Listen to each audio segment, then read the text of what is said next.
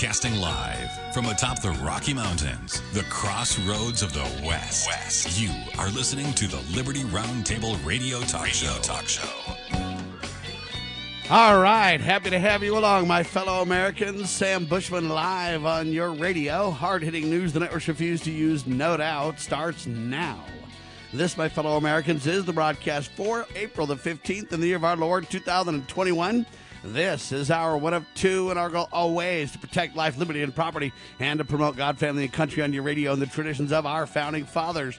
Yes, indeed, ladies and gentlemen, we use the blueprint for liberty, the supreme law of the land, the Constitution for the United States of America as our guide, and absolutely we're convinced the checks and balances brilliantly put in place by the founding fathers. One of the great peaceful restorative solutions we have at our fingertips. As you know, we reject revolution. We stand for peaceful restoration of the greatest country on the face of the earth. Welcome to the broadcast. We reject revolution. We stand for peaceful restoration. That bears repeating because it shows our true intent. Welcome to the broadcast. Hope you're all doing absolutely fantastic. First order of business. A quick recap of yesterday's broadcast. We had on our buddy Larry Pratt, formerly with, formerly with Gun Owners of America. Now he's retired, but he's always up for the discussion of all things liberty. That's what we did. We talked about CNN, now officially the hate Trump Network, Washington Times. Yeah. A CNN staffer can be seen in a newly released undercover video created by Operation Veritas or James O'Keefe and crew, calling out his own network, listen carefully, for propaganda and boasting that the cable news giant successfully removed former President Donald Trump from office. Look at what we did. We got Trump out, said Charles Chester, a network technical director at CNN. Okay, that's what he said to an undercover journalist from the Political Action Group, Project Veritas, James O'Keefe and crew. James O'Keefe and crew. Anyway, that's serious business, folks, and I submit to you that it's it's it's treasonous. And I talked to Larry Pratt about that. He was a little bit hesitant on calling it treasonous, but he did say it was wrong for sure. My next guest, Michael Peroutka, doubled down and said it was treason and we got to. Michael Peroutka, constitutional attorney, don't you know, literally said we got to put a stop to this, man. We cannot let these secret combinations get above us. We must take action right away. They're destroy. They're destroying the country. Now, no conspiracy theory at all. U.S. calls for, they say, a pause in one COVID vaccine, but I don't think it's a pause at all. I think that's a lie. Johnson and Johnson vaccine halted is the better phrase that should be used. In the U.S., over what they say is a rare clotting effect. I don't know how rare it is. That's what's being investigated. Yeah, late last month, Johnson and Johnson, by the way, had another problem. The company discovered that workers accidentally contaminated a box of vaccines, forcing them to throw away a ton of millions of doses of vaccines, putting the whole factory in doubt. So Johnson and Johnson taking a beating. Both the CDC though and the FDA have launched investigations into the vaccines causing blood clots. J&J and the AstraZeneca vaccinations made with the same technology. Both vaccines are now being under investigation for clotting incidents. Now they say that it's temporary, that it's just a pause. But here's what I know that's a lie, and I'll prove it to you. Either they know the outcome of the investigation and they're already going to just snooker you and not really do an investigation, just play games, then they can say, well, it's temporary. They'll be back after we run the scam, run the fake investigation, come back, tell you that all is good, and therefore they would resume vaccinations, right? However, what if they do a real investigation and it comes back that it is way worse than they thought? It's not as rare as they thought. It's a very big concern, and therefore the you know vaccines aren't safe to come back on the market. Then they wouldn't be temporarily halted, would they? No, they wouldn't. So either they're lying to you and they're going to conduct a fake investigation, and they know that the outcome is going to be no big deal, no harm, no foul. Turn the vaccines back on. We're just doing this for political theater and show. Okay, that's one case that they know it's not a real investigation, so they already know the outcome. The other one is they're lying to you because how do they know until the investigation is complete if it's temporary or not? See how I said I'd prove it to you? Yeah, the government says anyone who has re- recently received the vaccines and who's experiencing symptoms such as headaches, abdominal pain, leg pain, shortness of breath, should contact their doctor. Anyway, I guess it's CVST is the uh, illness that people are getting from this thing. Cerebral cerebral venous sinus thrombosis is what it is. What it is. So I, I just want to be clear with you, ladies and gentlemen. I'm not trying to be offensive or too abusive to your government, but look, they deserve it. Don't tell me that you've temporarily halted the vaccines, and then tell me you're going to do an investigation to find out the truth. Because if the investigation leads you to then bring back the vaccines, fine. You could say it was temporary after the fact. But when you halt the vaccines because of concerns, and then you're going to investigate the severity and the details, how do you know it's temporary? Either you know the outcome of the investigation is going to come back and say no harm, no foul. It's not a real investigation. So you know what the results are going to be, or you're lying to the people. Either way, you're lying to the people, right? In one case, you already know the outcome of the investigation, so it's a sham investigation. In the other case, what is it? You're saying we don't know the results of the investigation, but it's on temporary hold, and the vaccines will be back. What, regardless if the investigation uncovers the truth that they're more dangerous than we thought? See, how can they make a claim that it's temporary? See, that's just bogus news reporting. All right, second hour, we had our buddy Michael Peroutka, 2004 presidential candidate on the Constitution Party, well known attorney, founder of Institute on the Constitution, the American View of Law and Government, theamericanview.com, is website, summarized in the Declaration of Independence. The American View of Law and Government states three things. One, there is a God. Two, our rights come from God. And three, civil government is the whole purpose of government is to preserve those God given rights. So there is a God. Our rights come from God. And the whole purpose of government is to secure our God given rights. Join our mission to restore the constitutional republic through education. Here's what you got to do you got to pray, you got to study, and you got to act, says Michael Peroutka. And by the way, he's the newest uh, Liberty Roundtable consistent co-host, if you will. The second or the the second and fourth Wednesdays of the month, he'll be with me. Great stuff from Michael Peroutka, theamericanview.com. Rand Paul boldly stepping out, doing a great job too. Here's what Rand Paul, Senator Rand Paul says Throw away your masks and burn your vaccine passports. Amen to that. We also heard yesterday on the broadcast women seeking an abortion pill will not be required to visit a doctor's office anymore during the COVID 19 pandemic. It's the latest reversal in the ongoing battle over the murder medication. So we're talking about RU 46, abortion pills. You don't even have to go to a doctor. You just go online and kill your baby. Now, you can't go online and have an alternative view of vaccines or, or, or go online and say, I believe that there was a, um, an insurrection at the Capitol, but it was by government insiders, not by the Patriots. Uh, you can you can, you can't go online and have your own opinion. By golly, they'll shut you down there. But if you want to go online and order by secret murder medication to kill your baby, by all means, says the Biden administration. I mean, we live in a sick, sick society, ladies and gentlemen. All right, without further ado, that's a recap of yesterday's broadcast available at libertyroundtable.com and lovingliberty.net. Spread the word, tell the tale, listen for free, and share it with your friends. Would you please? If you have the heart to help, donate liberally as well. By the way, this half hour is brought to you in part by Raw Honey, delivered directly to your door. To learn more, get a hold of Kurt Crosby. That's Kurt, C U R T, at libertyroundtable.com or call or text 801 669 2211. That's 801 669 2211. Or finally, you can go to localhoneyman.com for raw honey delivered directly to your door. Without further ado, news the networks refuse to use starts now. Eldon Stahl with me, field coordinator for the John Birch Society, jbs.org, thenewamerican.com. Welcome back, my good friend. Oh, thank you. Great to be here, Sam. Good to hear your voice. Oh, there's so many things to talk about, so little time to get it done. Let's start with the first interesting thing, in my opinion. The U.S. Capitol Police officer who fatally shot the veteran Ashley Babbitt during the January 6th riot at the Capitol will not face any charges after an investigation into the incident, the Justice Department said. What do you think about that? No accountability for the cop that shot Ashley Babbitt at all. They said, hey, there's no proof that he unreasonably acted. Therefore, no charges. Uh, you comfortable with that, Eldon?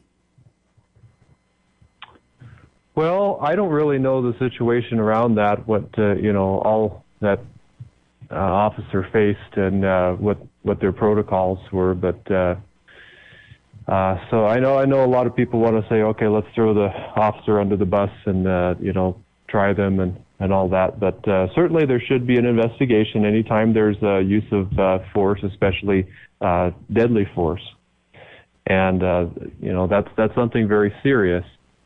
Uh, but uh, you know sometimes that's sometimes that's necessary. Now, here's my problem. I don't have a problem with the process working, and I'm not here to judge the process if I don't know all the details, etc. I agree with your wise point on this. Um, we need to not throw people under the bus. We need to get the facts and the details, which we don't have, so it's very difficult to judge. What I don't like about it is we don't have any transparency, though. We don't know the cop's name. We don't know any history of this police officer.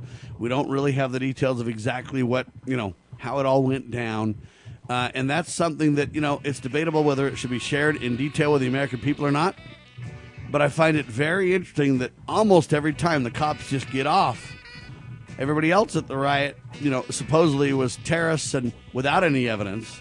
In the court of public opinion, we barbecue everybody else, but we're going to protect the cops in this case without any transparency.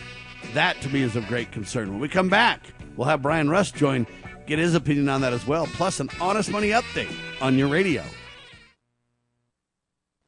Okay, girls, about finished with your lesson on money? Daddy, what is a buy sell spread for gold coins?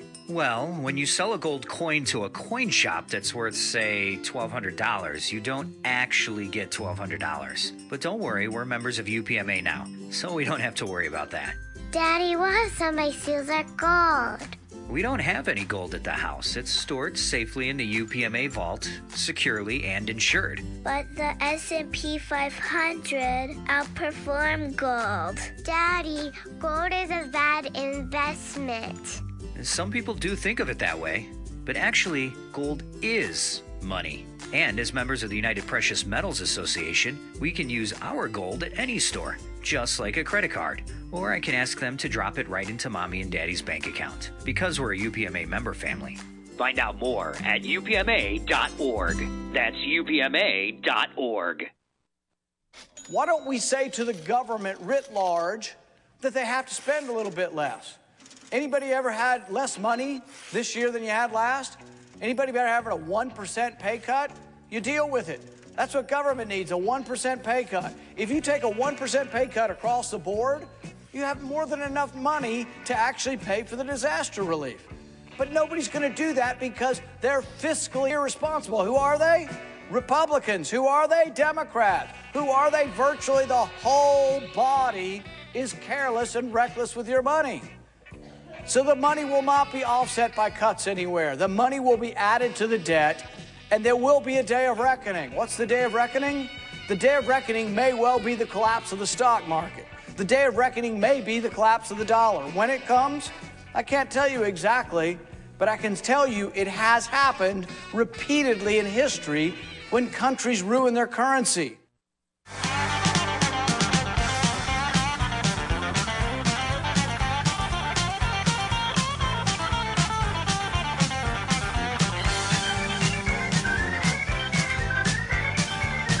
All right, back with you live, ladies and gentlemen. Sam Bushman, Eldon Stahl, JBS.org, Brian Rust, RustQuentinGift.com, all on your radio, man. The think tank doesn't get better than that, does it, folks?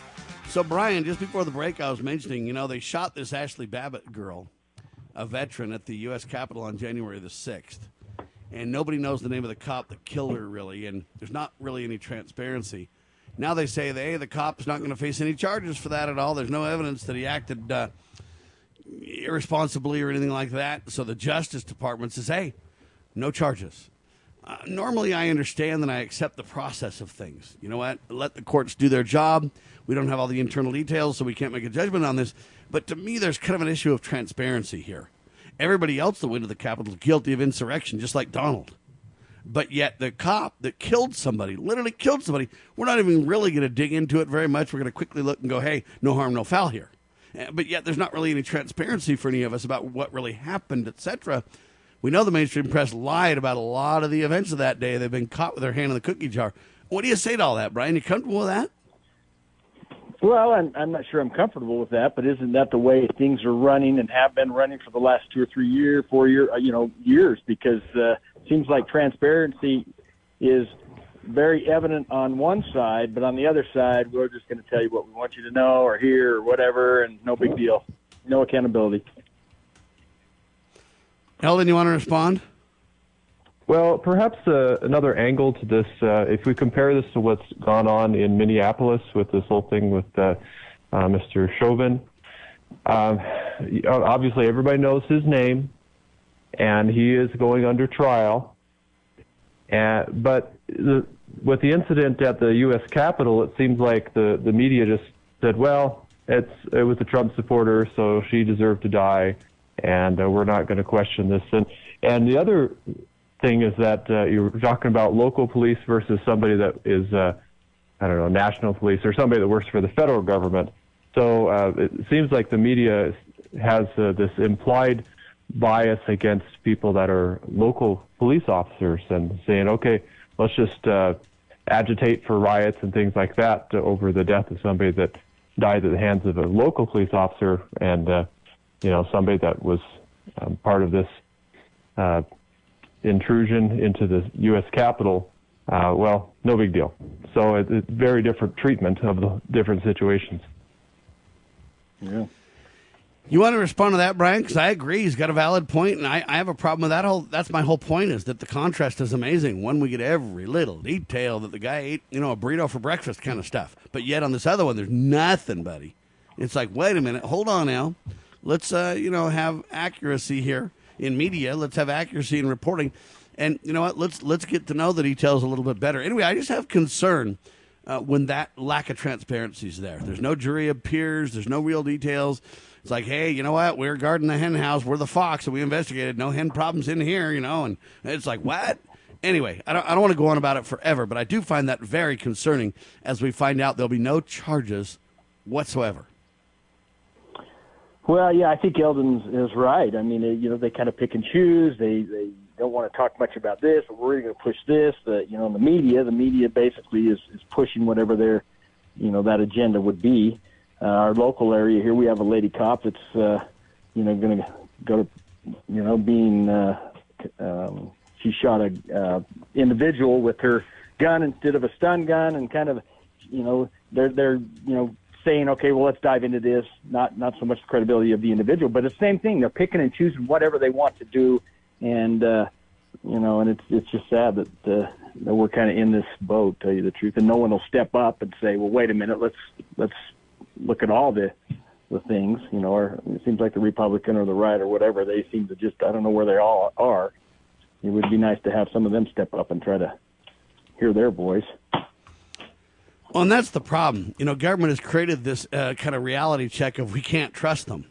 And that's part of the problem too. If you know what, if government has uh, demonstrated over and over they do clean house, they do have transparency, they do have accountability, um, then you know what, I would trust them when something like this occurs. I'd be like, you know what, I, I don't see that there's a reason not to trust them. Uh, but half the time, you know, Lavoy Finicum comes to mind. The guy's dead, no accountability. Randy Weaver's wife, Vicky, dead, no accountability. You know, we see Waco people dead, no accountability. Government's just killing people quite a bit, and every time we see scandal, we see cover up, we see, and, and therefore the trust is just destroyed, Eldon. Yeah, uh, well, one of the things to uh, point out is that, you know, at the local level, for for police, there are a number of different layers of, you might say, investigation that can be done into an incident for for an officer. Um, now, there probably are a, a number of layers at the federal level, but the thing with the with the federal officers, say U.S. Marshal or ATF or something, actually getting that accountability is more difficult because it's more removed from the incident, and uh, rep- you might say it represents a larger number of people. So there has to be a larger movement to try to try to get that accountability. Um, when it's when it's local, it's something that's uh, you know you can you can get the of course the attorney general of the state involved. You can get the um, local county attorney general and the uh, local board of, of, officers that investigate those and, and professional conduct and all that. More difficult at the federal level. Good point. Sadly, true. The further away government is from the people, the less accountable they are, is the quintessential point here. All right, let's get a quick update on constitutional currency. Uh, your Um, paper. How's honest money Yeah. looking? Your your paper gold price today is seventeen forty seven fifty. Seventeen forty seven fifty. About the same as it was last week, maybe a couple dollars down. Uh, your silver uh, paper sp- uh, price is twenty five point six five. So up a couple ten cents, five cents, something like that. All right, silver was what again? Twenty five sixty five. Twenty five sixty five. Now the interesting thing about that is where how much does it cost to buy a silver eagle silver dollar? It went down, right? no, it's still staying around that 38, 37, 38. Hey, now hold on a minute. How does that happen, man? Yeah, It demand. goes down by spot, but yet oh demand that crazy demand idea. You mean the supply doesn't meet the demand, and if we had more supply, it might fulfill the demand? Is that what you're saying? yeah. Eldon, what do you think of that Yeah. idea? Hey, the reason that the spot went down is because of manipulating the dollar or whatever, and the reason it didn't go down in the real metal is because this thing called demand, Eldon. At first, I thought you said the man, like uh, you know, stick it to the man. Well, But the evil man is causing it to uh, go awry. That's for sure as well. Now, what was gold at? 17, 47, 50. 1747.50. So, anyway, I find that whole thing fascinating, though, Eldon. It's the demand factor. Hey, you know what? When people want that coin, there's so many people who want it, it just drives the price through the roof. yeah, well, that's that's how it works without uh, without the government intervening in the the free market. Then uh, supply and demand actually works like supply and demand is supposed to work. And Imagine that. You know, I, it- I personally um, re- want the real dollar to stand up, though. I just want to go up to Joe Biden because we're, we're in the era where we're rejecting fake news, don't you know? So I want to go to Joe Biden and hold up a silver eagle silver dollar 2021 printed by the United States Mint. Then I want to hold up a single Federal Reserve note dollar, uh, you know, peddled by uh, the Treasury through the Federal Reserve through whatever banking cartel. Through, and I, would, I just want to say, you know, will you please tell me which one the real dollar is? Because it takes me 38 of these suckers to buy one of these babies. And I just kind of need to know, will, will you tell me the real dollar, please? What do you think uh, Joe would say? Brian first, I guess. Will the real will the real uh, dollar please stand up? Is that what we're trying to? that's right. That's, yeah, that's a good but question. I, I want the Yeah, president of the United States, the the man who is literally saying we got to have honest news and we're going to shut down everybody that's peddling things that he doesn't think are fair or good or whatever new. You know, hey, let's answer this question. We can ask that to Congress. We can ask that to all what nine Supreme Court justices or how many do we have? Seven, nine. 15 or is it going to grow? How many supreme court justices do we have there? And, and okay let's ask them all though. Let's ask all the judges. Let's ask all let's ask the president. Let's go ahead and ask all members of congress and have them all answer the question. Which one is the real dollar? Because you know the government creates both of them. We have 2021 uh, paper dollars and 2021 silver eagle coin minted dollars they both say a dollar on them somebody's lying right Yeah, it'd be nice to see. You Yeah. know, do that game show where uh, you know the paper dollar guy stands up and the silver dollar, the old silver dollar Morgan guy stands up, silver eagle guy stands. Yeah, I'd like to see see that. Sure. All right, hang tight, ladies and gentlemen. Eldon Stahl with me, jbs.org. Brian Rust with me, restquittinggift.com. We are talking about Liberty Roundtable Live's Honest Money Report, live on your radio.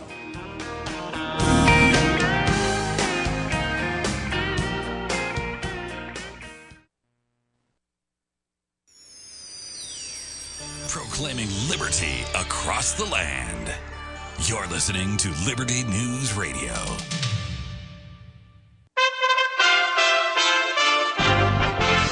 USA Radio News with Lance Pride. 48 year old Kimberly Potter, the former Minnesota police officer, has been charged with second degree manslaughter in the shooting death of Daunte Wright. Ms. Potter shot Mr. Wright as police attempted to arrest Daunte for an armed robbery warrant after a traffic stop. Potter is out on bail after posting a $100,000 bond. Her first court appearance is scheduled for Thursday. A group of House Democrats is expected to announce a bill on Thursday that seeks to add four more seats to the U.S. Supreme Court, expanding it from nine to 13 justices. Earlier this month, President Biden made another executive order, this time forming a commission to study expanding the court. Representative Matt Gaetz, the Republican from Florida, announced Wednesday a six-figure ad buy for a spot that takes aim at CNN as part of a plan to help him fight back at mounting sexual misconduct allegations. Gaetz is under federal investigation following sex trafficking allegations, and the House Ethics Committee also opened an inquiry. USA Radio News. Newsmax, you like Newsmax. I like it too. Trump is right. Millions are tuning into Newsmax TV and going to Newsmax.com for real news. Some polls give Joe Biden a high job approval, even 60%. Now, Newsmax is asking if you agree with that. Do you really approve of Joe Biden, his policies, and $4 trillion in spending? And do you think President Trump did a better job? Let us know. Vote in the Newsmax poll right now. Just text the word North to 39747. That's North to 39747. It takes just a minute. Let America know who you like better, Biden or Trump. Tens of millions are watching Newsmax TV, now on all major cable systems, smart TVs, and OTT platforms. And vote now in the Newsmax poll. Just text the word North to 39747. That's North to 39747. Let your voice be heard and watch Newsmax today. Secretary of Defense Lloyd Austin says the United States is continuing to monitor the buildup of Russian troops at the Ukraine border. John Clemens from the Texas USA Radio News Bureau reports. That buildup is now estimated at 80,000 Russian troops. Speaking from NATO headquarters in Brussels, Secretary Lloyd Austin was questioned about the proliferation of Russian troops at the Ukraine border. We continue to monitor very closely the activity there, and we continue to consult with our partners. As you've heard us say earlier this evening, we call upon Russia to cease their provocations and to be more transparent about uh, about this recent activity. Earlier in the week, Secretary Austin announced more U.S. troops will be deployed to Germany to strengthen deterrence in defense of Europe. As of today, Russia continues to illegally occupy Ukraine's autonomous Republic of Crimea. Russia and Ukraine share 1,426 miles of border. USA Radio News.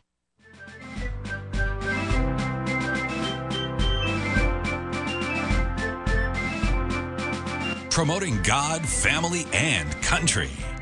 You are listening to Liberty Roundtable Radio. All right, back with you live, ladies and gentlemen. Uh, Brian Rust, RushCreditGift.com with me. Eldon Stahl, TheNewAmerican.com with me. Ladies and gentlemen, income tax ought to be top billing for discussion as well on the broadcast. I mean, after all, it is the Honest Money Report. Income tax, it is tax day. Although I guess what happened is the day kind of got moved and jacked around because of the cocoa, don't you know? So they delayed it. Uh, most people don't have to pay taxes on April 15th this year. They moved it back to May 17th for a lot of people. But if you own a business or whatever, it's not so simple. You still might have obligations. So beware, my fellow Americans. Anyway, very interesting uh, this direct tax day on income tax. Direct taxes were forbidden by the founders, and the income tax, interestingly enough, is part of the Communist Manifesto. Uh, Eldon, you want to start there real quick? Well, that should be where all the the thing that ends the discussion for any freedom-loving American, realizing that a, a direct income tax is something directly out of the Communist Manifesto, and that should end the discussion, right? But um, uh, you would hope, but not in yeah. America. We seem to love communism as Americans, don't we, Brian? yeah, we. There you go. Let's get in line.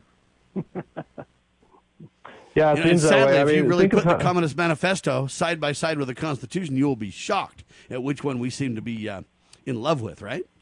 Yeah. Yeah, very true. I mean, you could uh, bring up the 10th plank of the Communist Manifesto. Uh, that's uh, the uh, government schools with uh, free tuition and all that. That's something that just it, the average person will just vehemently defend as if that's something that's just American as apple pie, right? But Not me, right buddy. I'll shut it down and call it communism and tell you it's satanic, and those engaging in it uh, should be arrested for their criminal activity. That's what I'll tell you, sir. Oh, that, there you go. There you go. so, yeah. Uh, but, it uh, is yeah, tax day, and it's interesting to note. Right. It's interesting to note that uh, about a hundred years ago, the tax day kind of kicked off, kind of the same time that honest money came into uh, into vogue, if you will, Brian. Yeah, how how convenient, huh? You know, it seems like there's there's been a lot of what do we call uh, dozens of empires out there who have gone from gold to their fiat currency, and how many of those have survived?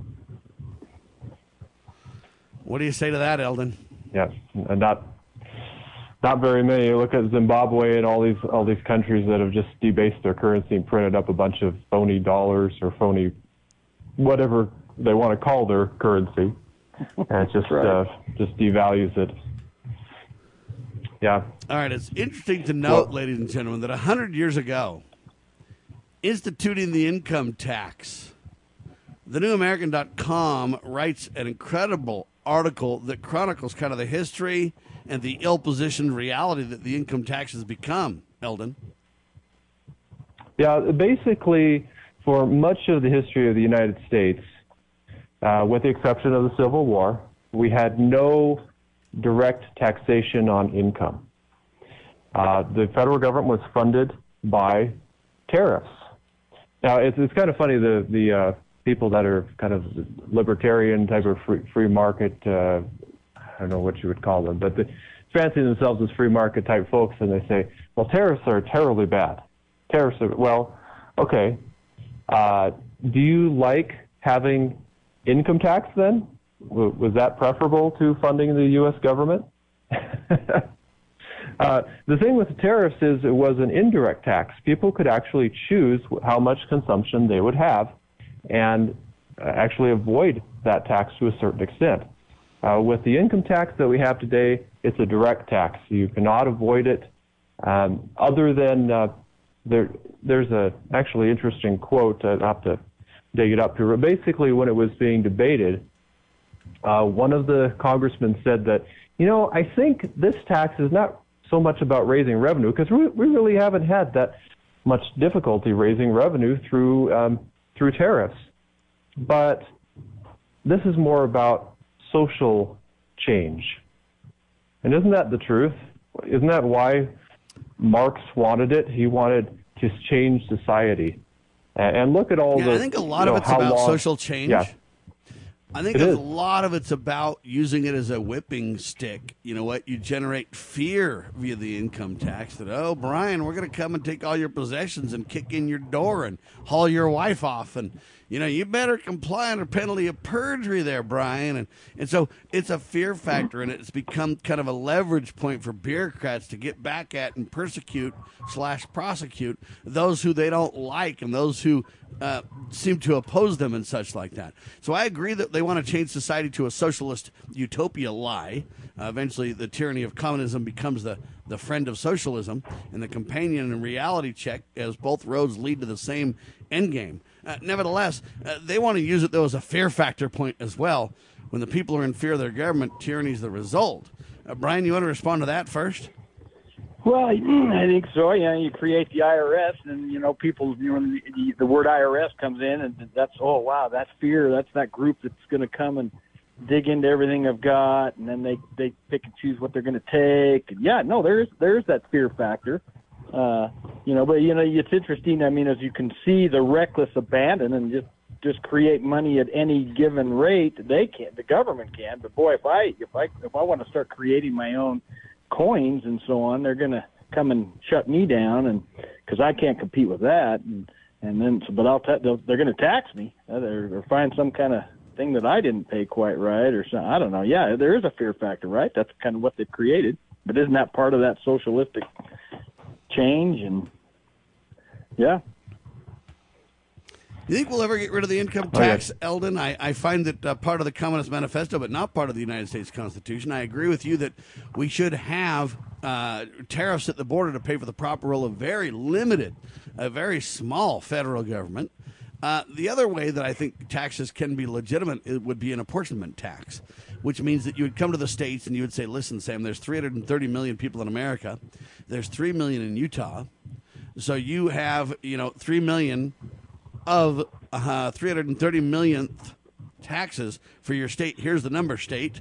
Now, state, you can work with your people to get it, and so they would just simply send out a notice that says, "Hey, based on the fact that you know you're one 330 millionth of the nation. Here's the amount we need to have. Here's your apportionment based on that. And, you know, I think apportionments aren't direct either. It's based on the census, it's not based on personal information. I think there's a way we could go about that. And then the federal government would receive the money from the state, but the state would then have the power of the person say, upon good behavior, we'll go ahead and share with you our apportionment. Now, you better behave we would have a lot of control that way, and it would not be direct. And that's the second tax I can think of that could be to some degree legitimate. I'd go for tariffs first, apportionment taxes second. Every other tax, though, I find to be flat out grievous to be borne, sir. Yeah, I would agree. Uh, and actually, that's uh, apportionment tax is uh, how things used to be done. Uh, and states had some some control over that. There were uh, for several of these uh, instances in the past what the federal government said is we'll give you a 15% discount if you collect the tax yourself rather than having federal officers come and collect them. And so uh, some of the states took the discount, um, some did not. But uh, but yeah, it had to be the 16th Amendment, which allowed the federal government to uh, to get rid of that, or to get rid of that uh, prohibition against uh, direct taxation that way. Uh, so far as whether we'd ever get rid of it, yes, it's definitely possible. We'd have to amend the U.S. Constitution, or at the very least, we would have to have a um, a change in the way people view their uh, government, uh, the federal government, and its role. Um, we're working on that throughout the country with uh, the John Birch Society, educating people. One of the things we got is the uh, Constitution is a Solution series, which I would recommend everyone see. You can see it in groups. You can see it online at jbs.org. Uh, but that is a very, very good foundation, at least, of some basic principles. If, if uh, even, uh, let's say, 20% of the population were to see that, or 10%, I would think, uh, we would have a significant shift in uh, our government, and people would wake up and say, "Wait a second, we don't need all this stuff.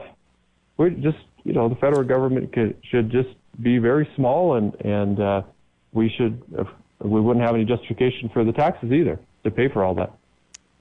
Hey, Brian, do you think they will at some point in America call a halt to the con game, sir?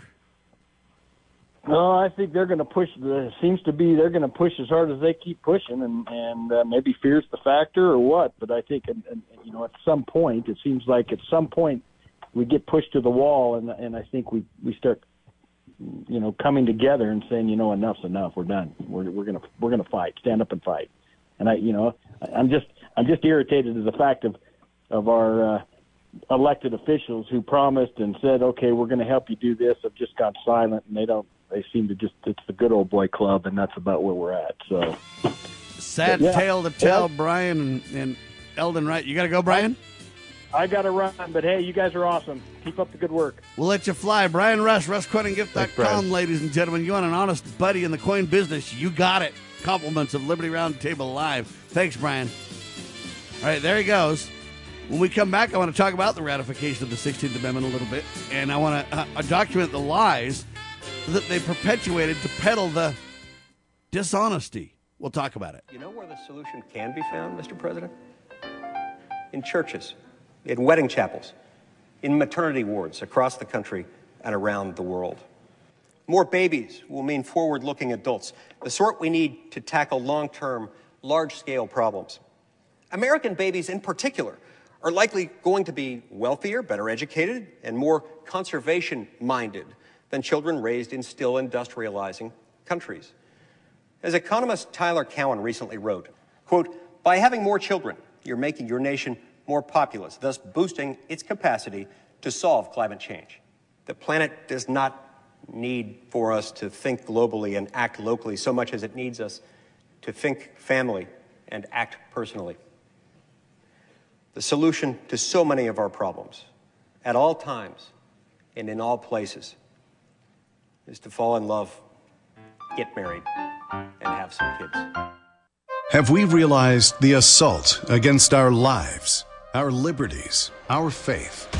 To defeat this assault, Christians and all people of goodwill should have strategies to prevail in our faith and principles, which are simple. No need for a complex formula.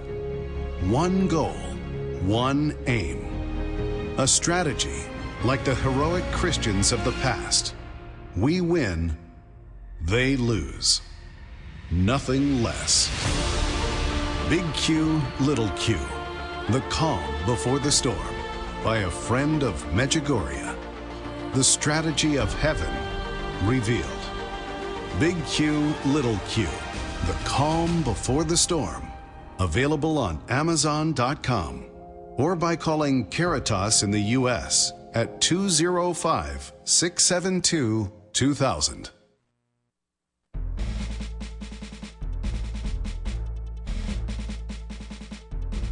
Begging politicians, bureaucrats, and educrats, and all do gooders to please obey the supreme law of the land, the Constitution. This is Liberty Roundtable. All right, back with you live, ladies and gentlemen. Brian Rust, RustConeyGift.com had to fly. Eldon Stahl still with me. Field coordinator for the John Birch Society, jbs.org, that website. They're also um, creators of the incredible magazine. It's one of the uh, in print still, but online still, magazines that's just premier, killer, in depth reporting. TheNewAmerican.com. TheNewAmerican.com is where you go. And we're talking about the income tax because it's income tax day, although they put it off for most Americans because of the COVID. Nevertheless, it still is abusive on May 17th as it would have been on April 15th. So it's still bad news, um, but they've delayed the abuse, if you will. But the ratification of the 16th Amendment is very interesting, and it has caused profound changes in our society. Folks don't even know what America used to look like, is the point. But look, they peddled the lies.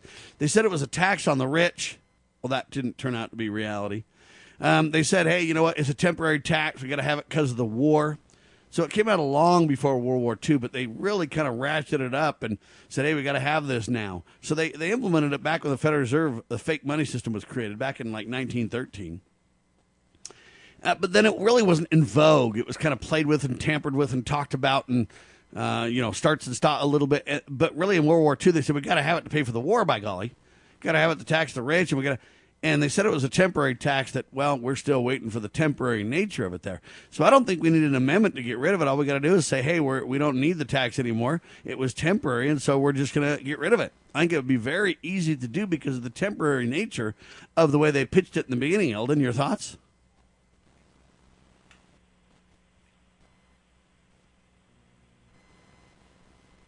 you with me eldon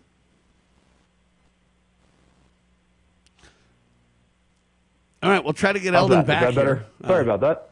Yes, sir. We can hear you. No problem. I think Eldon was just muted, talking Okay. away. There you go, sir. We got you. No problem. So I'm saying that because they pitched it as a temporary tax, it would be very easy just to say, hey, it was temporarily in place. I know it was 100 years temporary, but hey, we're not going to have it anymore. I think it'd be easy to do without an amendment because of the temporary way they sold it to us uh, in the first place. Your thoughts?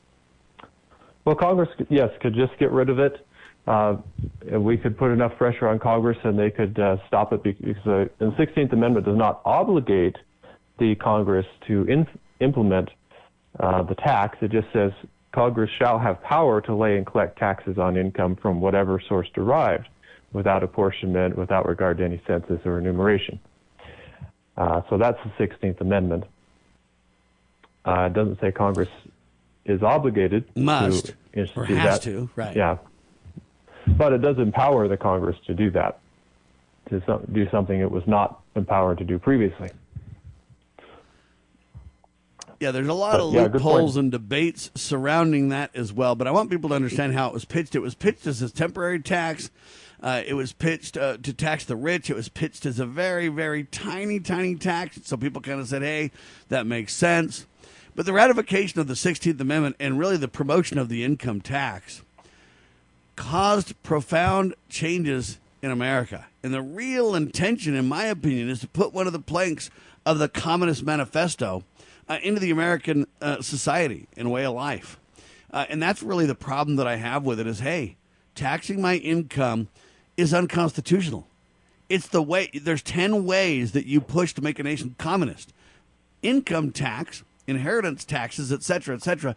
Those are the ways they make a nation communist. Those are the ways they peddle tyranny. Those are the way the government gets enough money to be above the people and then use that wealth, that war chest against the people. And that's what we're seeing today, Eldon.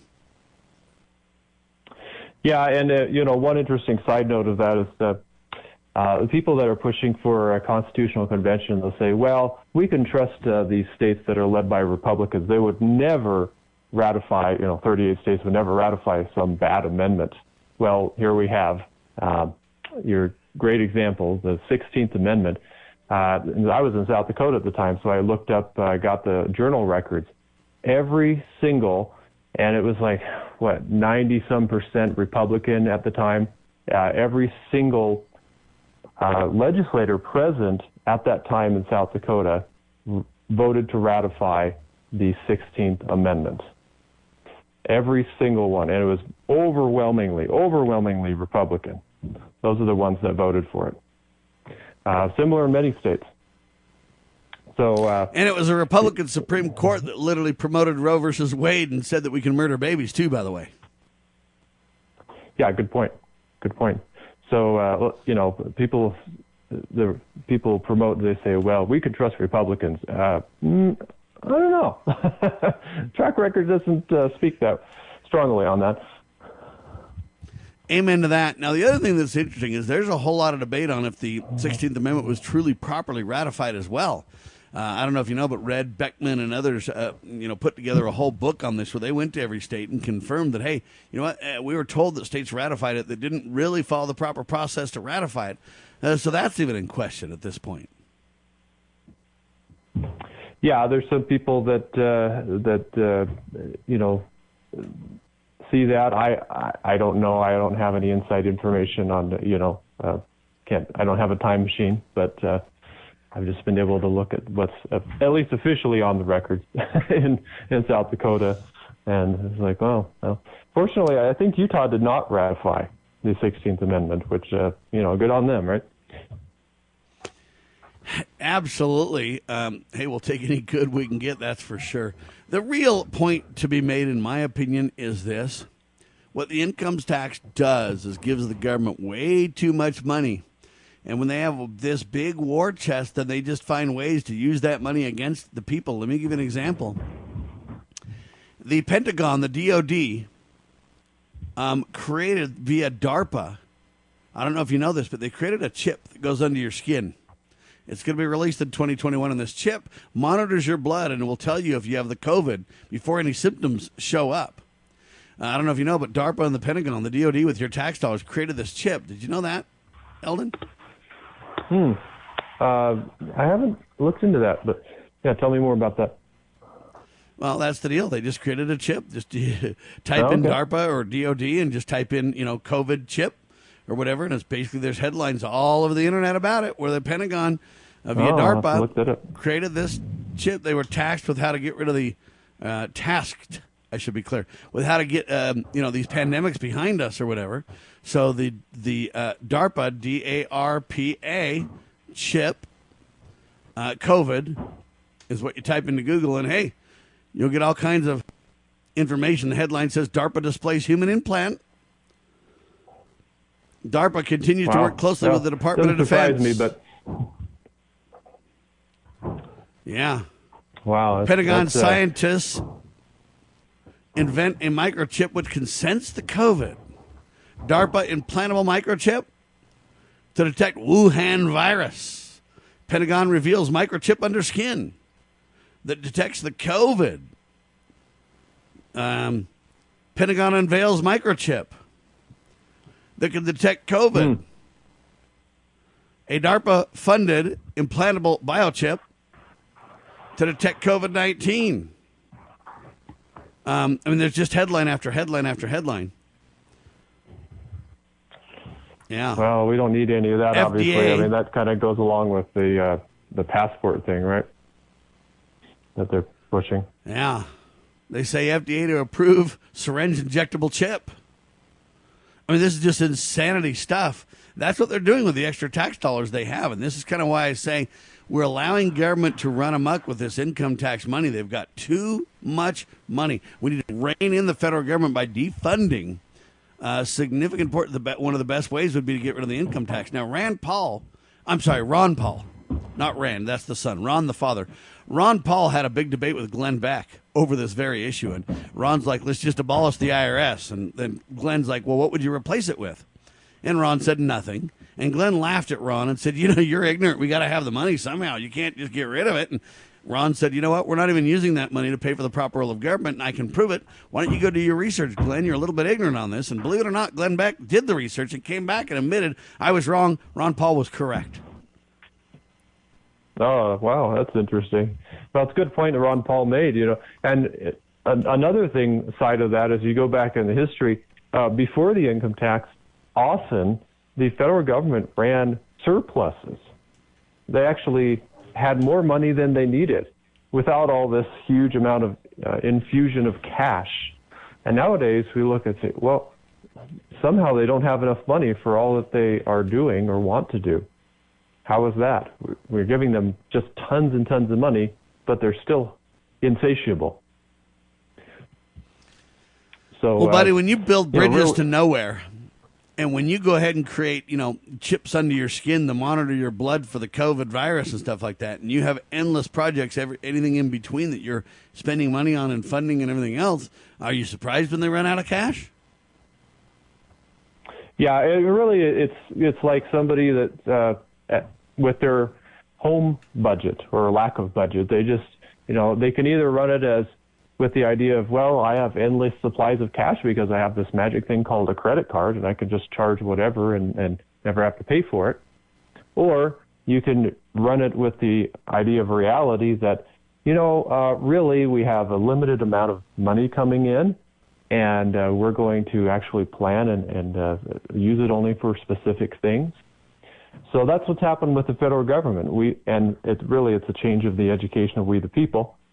Uh, largely, I would say, with the institution of um, uh, public schools, government schools from the 19th century, um, most people are are educated, propagandized, and thinking, well, the federal government should be able to do whatever it wants. Doesn't matter what the Constitution says.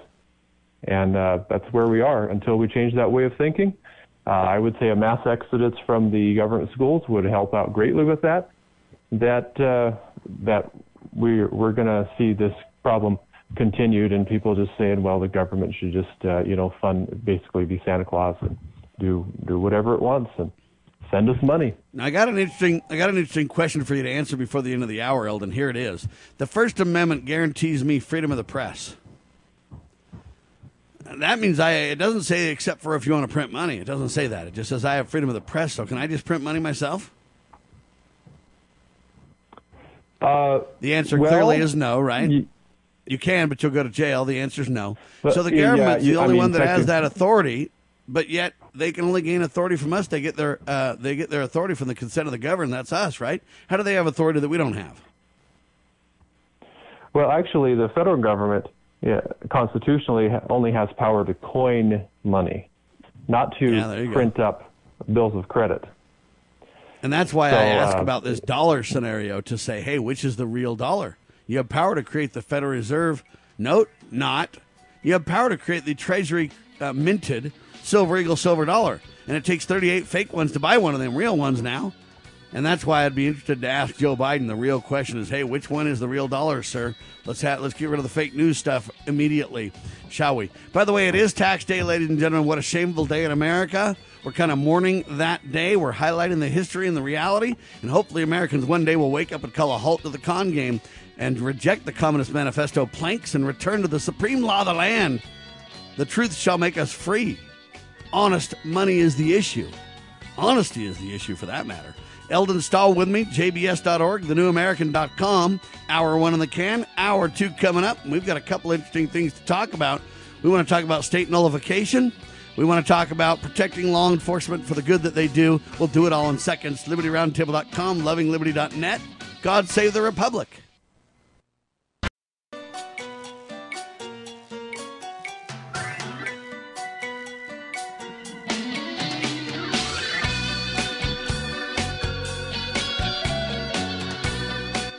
Broadcasting live from atop the Rocky Mountains, the crossroads of the West. West. You are listening to the Liberty Roundtable Radio Talk radio Show. Talk Show. All right, happy to have you along, my fellow Americans. Sam Bushman, Eldon Stahl, live on your radio. Hard hitting news the networks refuse to use, no doubt, continues now. This is the broadcast for April the 15th in the year of hour Lord 2021. This is our two of two. And sadly, it is tax day, a day of abuse and infamy for literally 100 years now. We got to call a halt to the con game and wake up and reject the communist plank called income tax, folks. yes, we do. So we've been talking about that with Eldon Stahl and Brian Rust last hour. This hour, I want to talk about a couple of topics that are really important. State nullification is one of them. Um, talking about protecting law enforcement and understanding uh, the proper role of law enforcement, etc., is another. But before we get to that, I went to the newamerican.com, incredible magazine, one of my favorites. They have some of the best in depth, detailed reporting uh, of anybody. And I saw this headline, and I want Eldon to respond to this first because it's just awesome. And it really kind of articulates, in my opinion, uh, the value of the checks and balances that America is known for. Now, I know we haven't been using the checks and balances properly, and that's why we're in trouble. Uh, but the checks and balances are vertical and horizontal. So you got the three branches of government executive, judicial, legislative. Those are three direct separations of power. And then you've got also the states versus the federal government, the county versus the states. So you've got separations, jurisdictional boundaries, and etc. all through the system. Brilliant by the founding fathers, but we need to insist on those checks and balances. And if we don't, we lose uh, them. And if we do, we certainly have the authority and the power. Remember, government derives its just power from the consent of we the people or the governed. And so any power they have that we didn't give them consent for is not just. All right, and that's really the kind of quintessential point to understand here. Nevertheless, here's the headline that really highlights this, in my opinion, in a literal way. It's from the New American, thenewamerican.com. Headline says COVID turned governors into petty tyrants. Now legislatures want the power back. Luis Miguel writes the piece for the New American. Incredible headline. Eldon? Well, uh, it's kind of like trying to put the genie back in the bottle, but it is possible.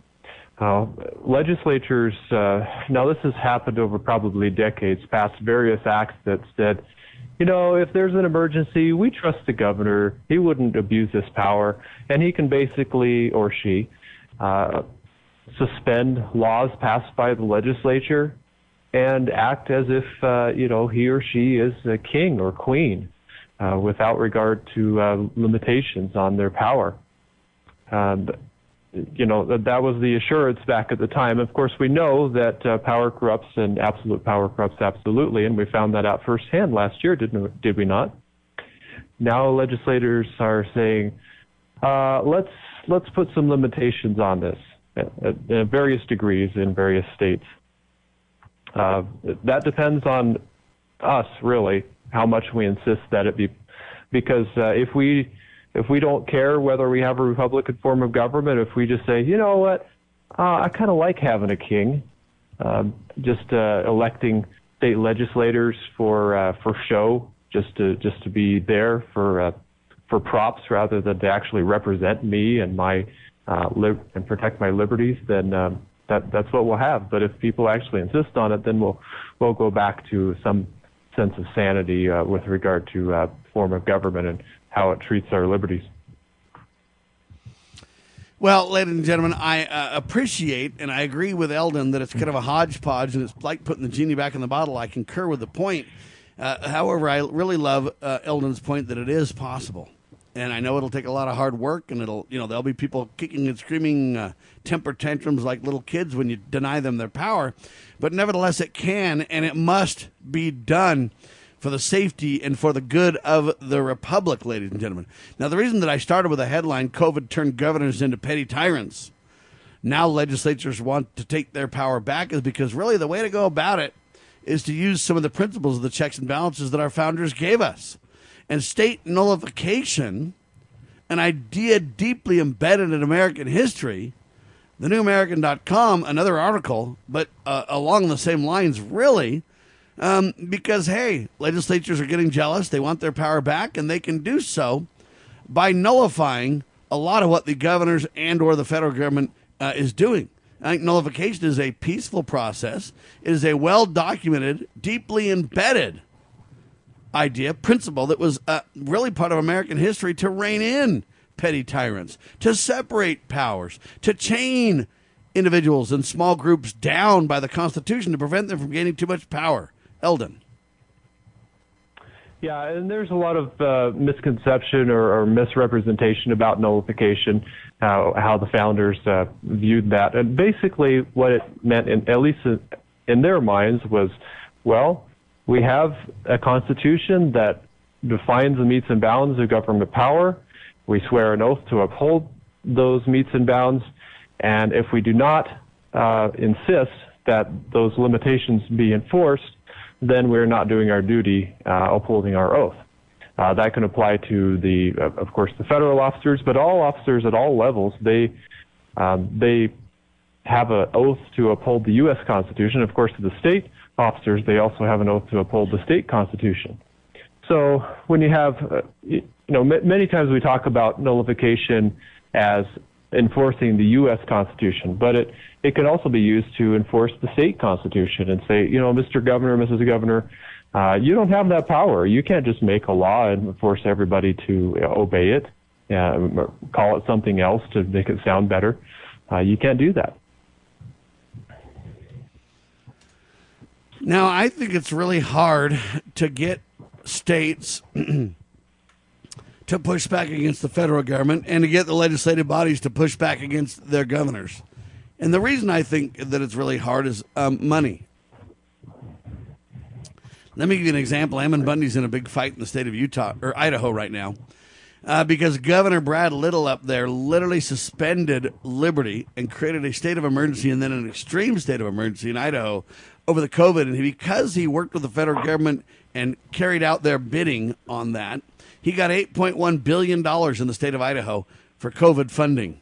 And then he basically declared that, hey, that money, there's no laws governing the money because it came through this unique emergency channel. And therefore, the governor can dispense of that money at his pleasure.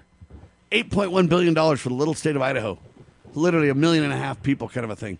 Uh, and he basically then claims he can do whatever he wants with it. And so he's putting together kind of a team, his own hand cherry picked people uh, to spend the cash. Um, it's very difficult to counter that, Eldon. Uh, yeah, that is difficult, um, but it's not impossible. Uh, if we insist that, uh, because what hap- what has to happen is the people need to be educated to the point where they realize that that money is being used against their interest. So it doesn't really matter how much money it is. But we got to say, no, uh, that money is being used to purchase our liberties. Our liberties are not for sale. So we're going to insist that our liberties be respected and you can take a hike and, uh, you know, we'll get a new governor. I don't care. And uh, we'll just, uh, we'll move on with our lives. And uh, we, we don't want any, be, any form of money being used to say, uh, push lockdowns or, or whatever it might be. That's the attitude people need to have. Our, our freedoms are not for sale. There's no doubt about it. Uh, I think that the checks and balances are brilliantly put in place by the founders.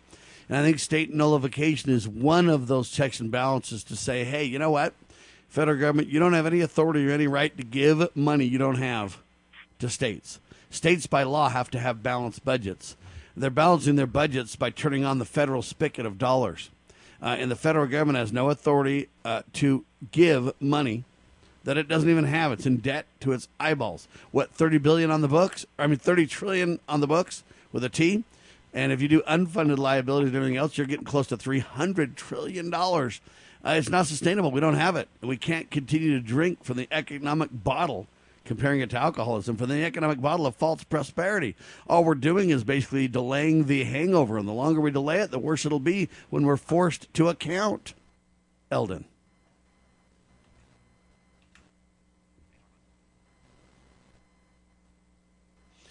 All right, we'll try to get Eldon back. Uh, in the meantime, though, so force to account is critical, ladies and gentlemen. And that's what the checks and balances are all about. That's what nullification is all about this deeply embedded American historical principle of dividing power between the legislative, the judicial, the executive, between the states, between the federal, between the counties, rejecting global government, government altogether. These are serious, serious principles that can bless America and bless Americans if we let it, right? Uh, I think these checks and balances are critical to the restoration of the republic, Eldon. Yeah, definitely. If we don't have uh, checks on uh, on the growth of power, of course, we're going to have power growing indefinitely, and uh, that's unfortunately largely what we see at the federal level. Um, people are are letting, well, you know, one thing I, I point out to folks is if you complain about Congress selling their votes, uh, don't be selling your own votes. So uh, you know, don't let your let your own vote be bought off. Uh, it goes both ways. Well, that's a poignant reality check for folks, right? What are you selling your votes for? Those who will bring home the bacon? Those who will uphold the sacred cause of liberty? Those who will insist on the checks and balances that made America great? Who are you voting for? And what drives your vote? Fair questions from Eldon Stahl. We'll talk more in seconds on your radio.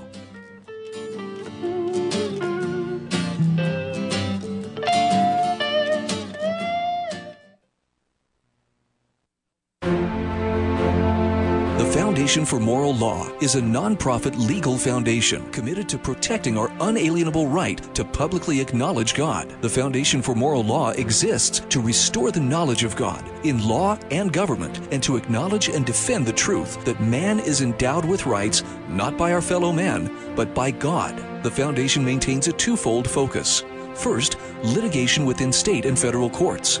Second, education conducting seminars to teach the necessity and importance of acknowledging God in law and government. How can you help? Please make a tax deductible contribution, allowing foundation attorneys to continue the fight. You may also purchase various foundation products as well at morallaw.org. Located in Montgomery, Alabama, the Foundation for Moral Law is a nonprofit, tax exempt 501c3 founded by Judge Roy Moore. Please partner with us to achieve this important mission. morallaw.org. The spirit of the American West is live and well in Range Magazine, the award winning quarterly devoted to the issues affecting the American West. Each issue contains informative articles, breathtaking imagery, as well as the culture of cowboy spirit today, and gift ideas like the 2021 Real Buckaroo calendar. Order online from rangemagazine.com. Loving Liberty Network salutes the spirit of the American West at rangemagazine.com. Well, my mom smokes and my dad smokes, and I saw them smoking, so I tried it. They're telling me not to smoke, but they smoke themselves. When it comes to smoking, are you sending mixed signals? But when you teach someone a certain way to do things and you go back on that certain way, it sends mixed signals to the person that they're trying to teach. The parents need to be the example. Smoking. If you think you're old enough to start, you're smart enough to stop. A public service message from this station and the Church of Jesus Christ of Latter day Saints.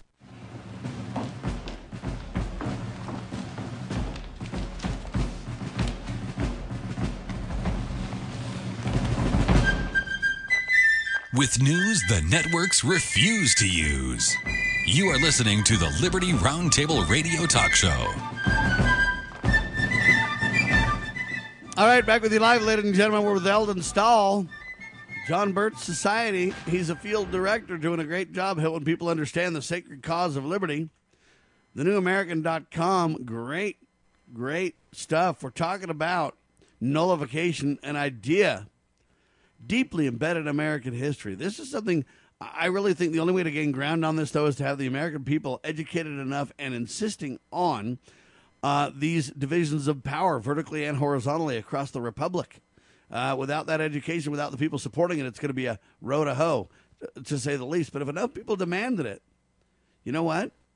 If enough people insisted on it, it would happen. And that's your primary point, right, Eldon? Well, yes. Uh, that's obviously, it takes education, it takes understanding of the people to uh, to enforce that, and to push for that. But yeah, um, we have the government that we insist upon, and uh, if we don't understand the rules that are in the Constitution, then of course government's not going to play by the rules because we don't know the rules. How can we insist that they be abided by? All right, there you have it. Very interesting stuff, ladies and gentlemen. Great articles from the New American. And, you know, I really want to kind of point out part of the checks and balances in America relate to law enforcement. And I want to be very careful with the word enforcement or law enforcement because they're really not supposed to enforce laws. I think that name uh, really does disservice to the police. Okay, I get that enforcement's necessary, but in a, in a, in a constitutional republic, in a moral society, which the founders said, in a religious society, which the founders said, you know what? Our government, our constitution is only created for those who are moral and religious. It will, it will not do for any other. And when Alex de Tocqueville or Alexis de Tocqueville said, hey, America's great because America's good, he meant the morality of the people. In other words, primarily the people are self governed. If they're the sovereigns, if they're the ones that have the power given to them by Almighty God, and then they delegate that power by the consent of the governed to government um, jurisdictions, then it, it's wise to understand that we, the people, need to be self governed. Once in a while, somebody gets out of control, but it's the exception, not the rule, is the point. Uh, and if we're self governed individuals, the real need for police is very limited, very little. But it must be because there's sometimes bad actors, bad apples, people that, that run amok. Anyway, part of the checks and balance in America is if you're self governed, there's not really a need for the cops. But the cops kind of become your buddy. You see them in the street, you're like, "Hey, sir, how you doing? Hope things are going well. Nice to see you again." And that's really about it. But they become a stabilizing presence in society, uh, in that the bad actors know, "Hey, there's somebody keeping an eye on us all the time." Well, that's Im- critically important in America now. There's all these calls for defunding of the cops. I think it's nonsensical insanity. Uh, nevertheless, that's what they're pushing for. The people who are least governed want to get rid of the police. Very strange. Self governed people are like, hey, I'm fine with the police being here. They're not abusing me. I'm not doing anything that I shouldn't do anyway. But nevertheless, I think one of the great checks and balances is uh, law enforcement. And I would say peace officers is the term that I like to use. But support for law enforcement officers, uh, another great article in the New American. Eldon? Yeah, and uh, you know one thing that we see, uh, the people that are pushing for defunding the police, they're talking about local police, the most accountable to you and me. They're not talking about defunding the FBI, defunding the the U.S. Marshals, the ATF, or, or other federal uh, uh, organizations that have basically police power and are enforcing federal law. They're talking about defunding the local county sheriff's office, defunding your local police department. Uh, those are things that, uh, if they do, uh, of course, from time to time, have people that uh, don't think don't think do things as they should. They're the most accountable to you and me. Uh, those are the ones they want to defund. Well, and but, I think uh, we need the police. Yeah. I think we can work properly with the police. And I think what we need to do is provide proper training and proper support for the police. And I think government has intentionally, uh, and those who want to destroy the proper of government, they've intentionally driven a wedge between we, the people, and the police, haven't they? Yeah, well, look at what's gone, gone on this last year with the COVID thing. Uh, the local gov- the state governments, health departments have asked police departments and sheriff's offices – to enforce laws that really erode the trust that should exist between the people and uh, the local police. Uh, they're asked to enforce things that are very arbitrary, that are not laws, and that uh, are not um, should not really be even considered as um, crimes. Uh, they're they're just uh, edicts from some some bureaucracy or from the governor or something like that. Uh, that's well, and that's that, and that, that really is, goes back in my mind to this to this insurrection that they claim happened at the Capitol on January sixth. Uh, look, I, one of the big things that we need to understand is there's not a collective uh, in America where we say everyone's guilty or everyone's innocent. Okay, uh, with each crime, there needs to be a victim. And so, for somebody who went to the Capitol and who peacefully prayed and didn't go in, there's no crime. For those who even went into the Capitol peacefully, maybe they shouldn't have been there. That might be a discussion we can have. But if they didn't hurt anybody or harm anybody, where's the victim? And so I think that there's very few people, even in that whole scenario on January 6th, that you could say committed a crime. And we got to think of crimes a little bit more appropriately. It's not just because the government says it's a crime. A crime is where there's a victim. And I don't know that there's such a thing as a victimless crime. It's kind of an interesting concept. But I think we need to start there Yeah. in our understanding, don't we, Eldon? Yeah, I think so. Uh, you know, there are some things that I would counter. Some people say are, are victimless crimes, but uh, you know, prostitution or drug use uh, comes to comes to mind. uh, You know, but uh, I I guess if if I were to go out and uh, you know get do a bunch of drugs and uh, sleep around, uh, I, it, it would be hard to explain that to my wife and children that uh, they are not victims. So. Um, Well, and I think there's- you know, society becomes a victim, though, of immoral behavior. Remember, de Tocqueville taught that if we're, we're America's great because America's good, if we jettison our moral, religious bearings, um, there are victims. And the victim oftentimes might be yourself. For example, if you commit suicide, you can't say there's not a victim, there's a dead body. Well, it's yourself that might be the victim. That's true. But the same thing's true with some of these immorality choices people make. Um, your future spouse is a victim if you get some kind of venereal disease, uh, you know, et cetera, et cetera. When you violate the commandments of God, there's a victim, uh, and and it might be uh, yourself to be the victim. But there's no doubt that it's impossible to say they're not a victimless situation. Um, uh, we're all societally victims. What if everybody slept around? One of the great ways that you can tell is, Mhm. what if everybody did it? What would happen? And you could tell that society would be destroyed. Everybody would be on drugs. There would be no trust Yeah. in society because everybody would be sleeping with everybody. Uh, there's victims that you got to look at a micro and a macro scale uh, sometimes to kind of put it in perspective. Uh, but make no mistake, there's victims in those crimes. It's not debatable. Now, I know the libertarians want to pretend it doesn't exist, uh, but they can only pretend for so long. What if, what if everybody in the society did it? What if everybody in the society literally did those things? That's one of the great ways you can tell if something's immoral or wrong. Is if everybody in a society does something, it should be just fine. What if everybody went to church? What if everybody, uh, you know what, worked hard and made a living? What if everybody, okay, so one of the great ways you can tell if something creates a victim or not is what if everybody did it? What would happen? What if everybody was on drugs? What if everybody slept around and, and, and didn't obey a, a moral code of any kind? What if, okay, and, and, and so that's one great kind of a aptitude test, if you will, on if there's a victim. What if everybody did it, Eldon? What if everybody had a firearm? There's a controversial one, but but would that be a crime? No, that would not be a crime. I think it'd be Uh, a so- blessing. the next thing I would say, though, is let's teach people how to use them properly so we don't have accidents. But other than that, I'd Yes, say it's great. Right, right. But what uh, what of course tyrants have wanted to do throughout history is disarm the civilians and say only government people should have um, weapons, have arms. Uh, of course, there's uh, there's reasons why why they want to do that. They they always use the excuse of safety, but um, just as an example, right?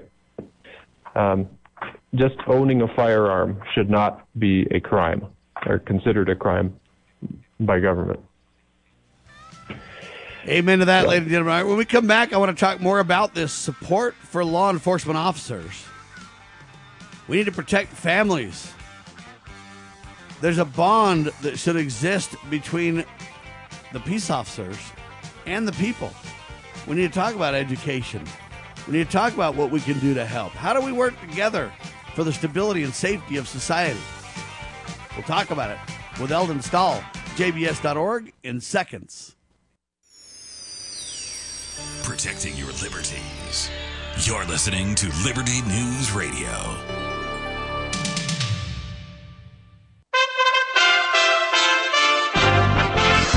USA Radio News with Lance Pry. The Biden administration is planning to announce sanctions on Russia as soon as today. Sources say it will target several individuals and entities. The package of sanctions targeting several Russian officials will be coupled with orders to expel some of them from the United States. The sanctions would be part of a set of responses by the U.S. government to a cybersecurity breach, which was identified in December and that the U.S. government said was likely orchestrated by Russia. Violent protests continue in Brooklyn Center, Minnesota, as demonstrators clash with police following the apparent accidental death of 20-year-old Daunte Wright. Ex-Brooklyn Center officer Kim Potter is charged with second-degree manslaughter in the shooting death. She has since posted $100,000 bond. A group of House Republicans Tuesday will introduce a constitutional amendment aimed at setting the number of Supreme Court justices at nine in reaction to calls from Democrats to pack the court in an executive order by President Biden to study the topic.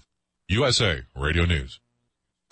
Hello, this is Wayne Allyn Root for our newest sponsor, Asset Strategies, or ASI for short. ASI is a precious metals powerhouse. They sell gold and silver. Never in history has there been a more important moment to buy gold and silver. ASI has been in business for 39 years. They've served over 20,000 clients and sold $5 billion worth of gold, silver, and precious metals with zero complaints. Last year, gold saw gains of 25%. Silver nearly doubled gold's performance. Now Democrats are in charge. Green New Deal, open borders, free healthcare for illegals, bailout broke cities and states. The debt is about to go through the stratosphere. The time to buy is now. The owners of ASI, Michael and Rich Checkan, have been my close personal friends for 16 years. ASI is the company I trust when it comes to buying and selling precious metals. Call now to receive a free consultation and a free one ounce silver eagle with every qualifying purchase when you mention the Wayne Allyn Root Show. Call 800 831 0007. That's 800 831 0007 or visit assetstrategies.com. President Biden's announcement of pulling all U.S. and NATO troops out of Afghanistan has been met with criticism. Dan Araki from the Ohio USA Radio News Bureau has more. President Biden announced Wednesday that all American troops would be leaving Afghanistan by this September 11th. About 2,500 troops are still currently in the country. But the decision has been met with criticism. Admiral James Stavridis led NATO operations in Afghanistan for four years, and he tells MSNBC that he would have advised the president against pulling out and hopes the U.S. will continue to fund the Afghan military in their fight against the Taliban. I don't know if the outcome is going to be better or worse. But I do know as a military officer, it's never a good idea to tell your opponents, we will be off the field by this date certain. The United States entered Afghanistan October 7th, 2001. Congratulations to Chicago White Sox pitcher Carlos Rodon for throwing a no-hitter Wednesday night, beating the Cleveland Indians 8-zip. This is USA Radio News.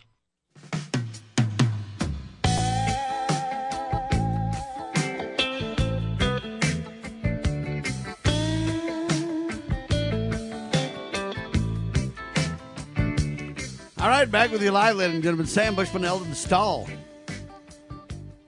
On your radio, promoting God, family, and country, protecting life, liberty, and property is who we are and what we do. That's our claim to fame, if you will, ladies and gentlemen. We're talking about support for law enforcement officers. We're talking about families of those law enforcement officers. We're talking about protecting the bond that exists between the communities and law enforcement officers. Okay, we can do so through education, through programs, um, briefings. We can provide charitable support for police officers that have lost their lives in the line of duty.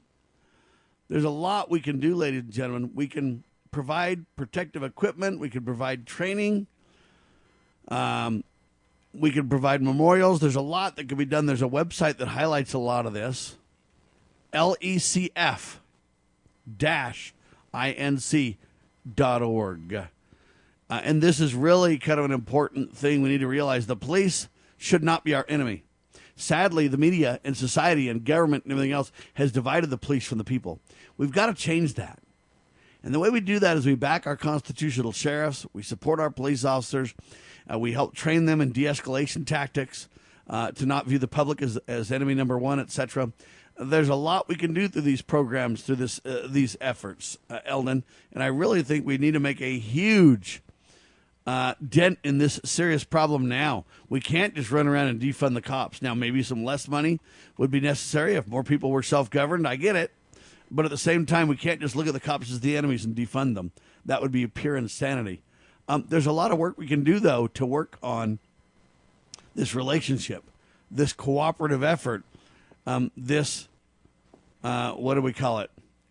Protecting the bond is the term that should be used here um, between people uh, and those police officers that serve them. Uh, self governed people don't have a problem with the cops. The cops don't have a problem with self governed people either, would be the point. Eldon? Yeah, you know, one thing I noticed very quickly when I, I was a uh, spent two years in Argentina and Buenos Aires is that there was not really a bond between the police and the people. If there was not a police officer uh, within sight, basically people said, "We can do whatever I whatever I want. I can do whatever I want." So uh, one stark uh, illustration of this was uh, went to a local small grocery store, and their security system was they hired, uh, you know, kind of an elderly gentleman, but he stood just outside the door with a shotgun. So anybody that uh, happened to steal something, uh, that was pretty much the end of them, uh, and that that was their security system. Now, of course, that uh, gets rid of due process very quickly, right? but uh, uh, they they did for one thing they didn't have really any, any faith in the, the local police the or the there there was two sets of police. They had either the militarized police, which they feared, or the uh, you know the police that were basically useless that didn't even have any any sort of weapon and they rode around on bicycles. Uh, and, and those people, you know, they didn't respect either because what could they really do for you? Um, but we in America, we have actually locally controlled, uh, locally accountable police. Now it's, that is being eroded, but uh, Law Enforcement Charitable Foundation is something that we can uh, do uh, utilize to, as you say, protect the bond that exists between community and local law enforcement. Uh, they do uh, a number of things. Uh, one thing that they do not do, they do not, uh, you know, as far as grants, they don't give uh, military equipment uh, to local law enforcement, like uh, unfortunately the federal government is doing. Uh, I would say that erodes the bond between the people. Uh, but uh, training, let's say uh, in constitutional principles, kind of like uh, CSPOA, uh, but let's say a, an officer dies in the line of duty they have some family members that are surviving. So what can you do to help them out? Well, they may have children. Uh, they can give educational grants to that family to help them, if they want, to have their children go for free to um, Freedom Project Academy. So there's one example. Um, but uh, also for um, protective equipment, um, body armor, there, there's actually a grant application on the website, and uh, you can look at look at that and say, okay, uh, if your local law enforcement has a certain need that LECF might be able to fill, then great. Uh, they might ask you to do some local uh, fundraising. Um, certainly, people would, if there's a real need, and you can uh, demonstrate to the local people that um, that can be part of it. But it, you know, come up with a, maybe a certain percentage locally. Uh, but that's it's a great it's been a great blessing to people across the country since it started in 2016. Um, and uh, one of the things LACF does is they have an intelligence brief. You've probably heard of the uh, Southern Poverty Law Center brief, which uh, decides to tell people all about these terrible, nefarious groups that um, support the Constitution and as if they're uh, tr- should be treated as terrorists.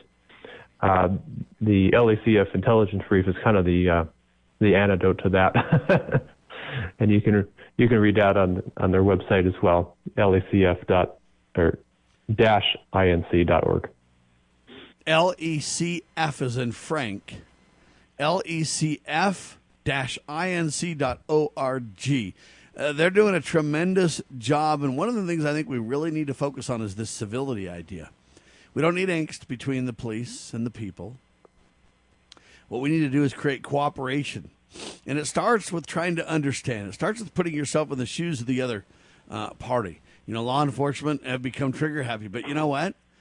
And they're not trigger happy because the people they deal with are just so civil and kind and obedient and patient and self governed that there's no problem. The reason they're trigger happy and the reason they're so hostile and think the uh, enemy is public number or public number one is the enemy uh, is because that they deal with just trouble day after day after day after to where you know what you can't help to some degree but get hardened and go you know what I don't want to I mean I want to come home to my wife tonight I don't want to and so uh, you say I gotta take action quick and decisive because if I don't you know what I'll be the one in a body bag and I gotta and so this isn't created by self governed people by religious people that obey commandments and obey God's laws and obey uh, proper legitimate societal um, guidelines. The Ten Commandments come to mind for starters: "Thou shalt not kill," uh, etc.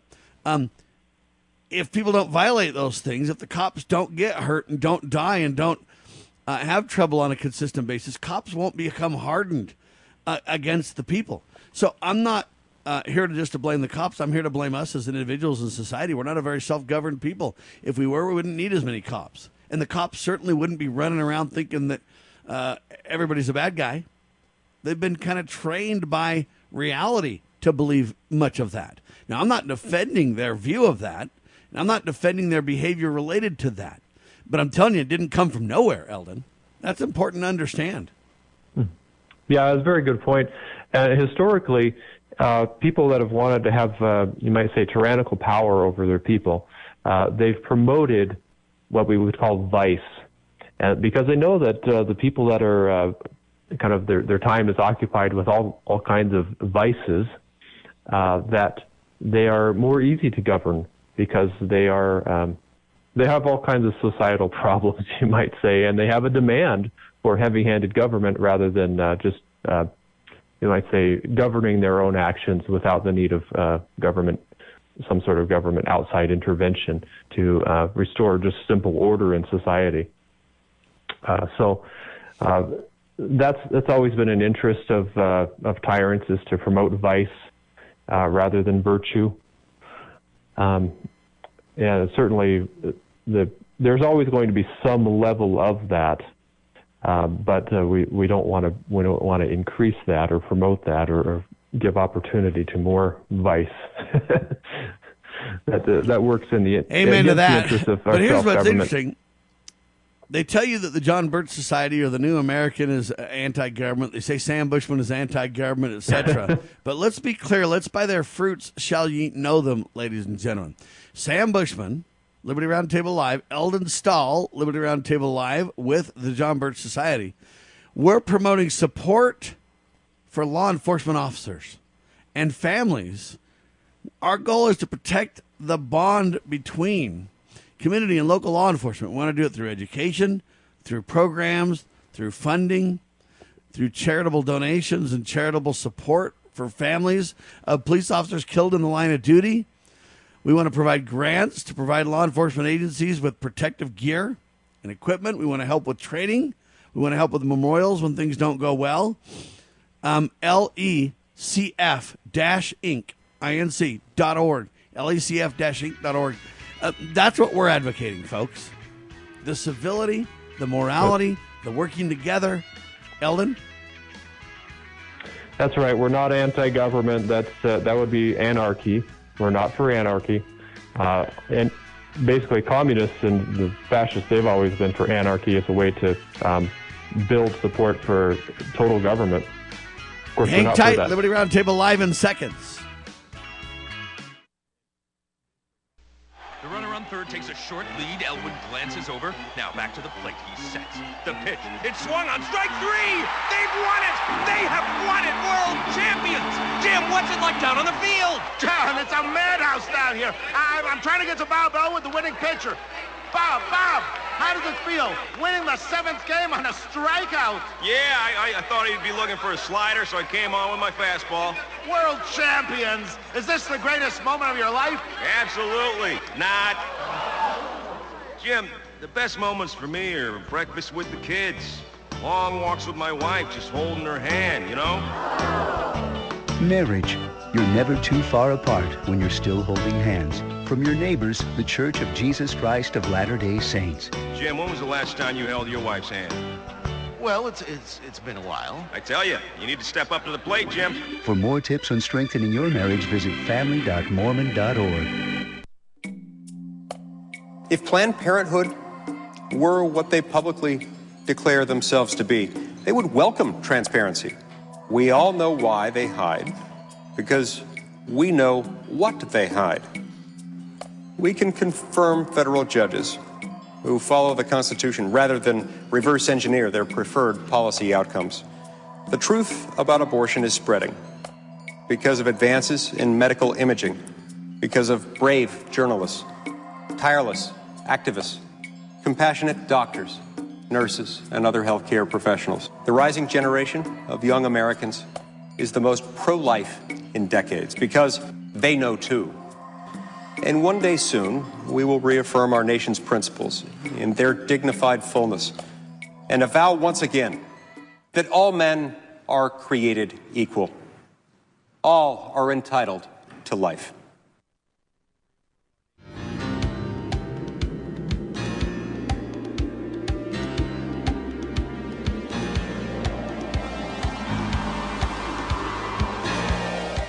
All right, back with you live, ladies and gentlemen. I got another story that I want to discuss. It's an article or a headline uh, just released now. We've heard about packing the Supreme Court by the Democrats for a while now. And uh, right now, what's there's nine Supreme Court justices, from what I understand. Historically, it's been seven or nine. For quite some time right now, it's nine, right? Well, anyway, now Democrats prepare to pack the Supreme Court they want. Uh, four more justices. Eldon, you want to respond to this one?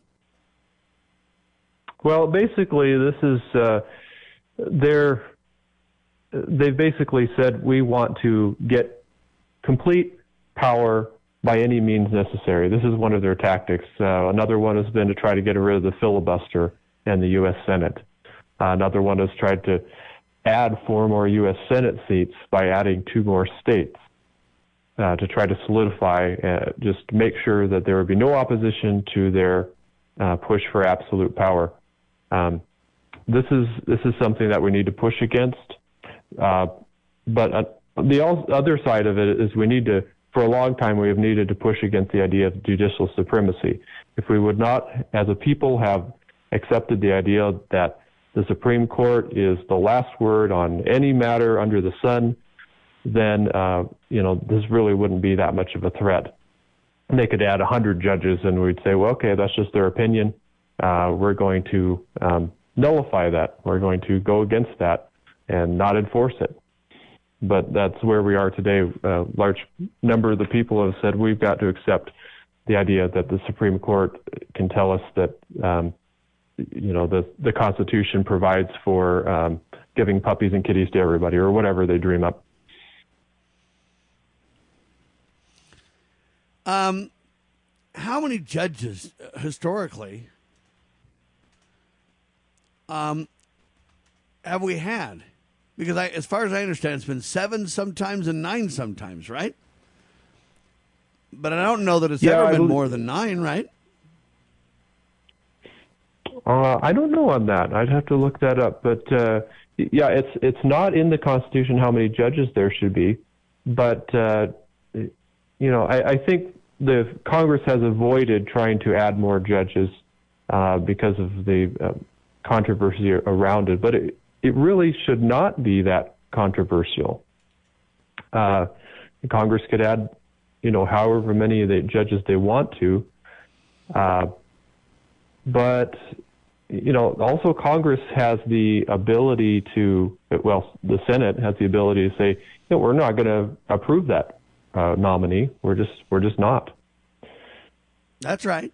So, just so everybody understands, you got to ask the question: Why do nine justices serve on the Supreme Court in the first place? If we're going to talk about adding four more, we got to kind of understand it historically, and the answer is because the Constitution for the United States of America does not stipulate how many justices should serve on the court. In fact, that number fluctuated until 1869. Did you know that? I, I didn't. That's a good little tidbit. Yeah. Um, Yeah, you know, really what's gone on folks. is, we, we've established the Supreme Court as this sort of oligarchy over our, you know, rather than having this the U.S. Constitution be supreme, we've established the Supreme Court as supreme and as what form of government we should have and what it should look like and um, what should be the supreme law of the land. Uh, the question should really be, should we be ruled by an oligarchy as the supreme ruler of our, our nation, or should we go back to limited government under the U.S. Constitution?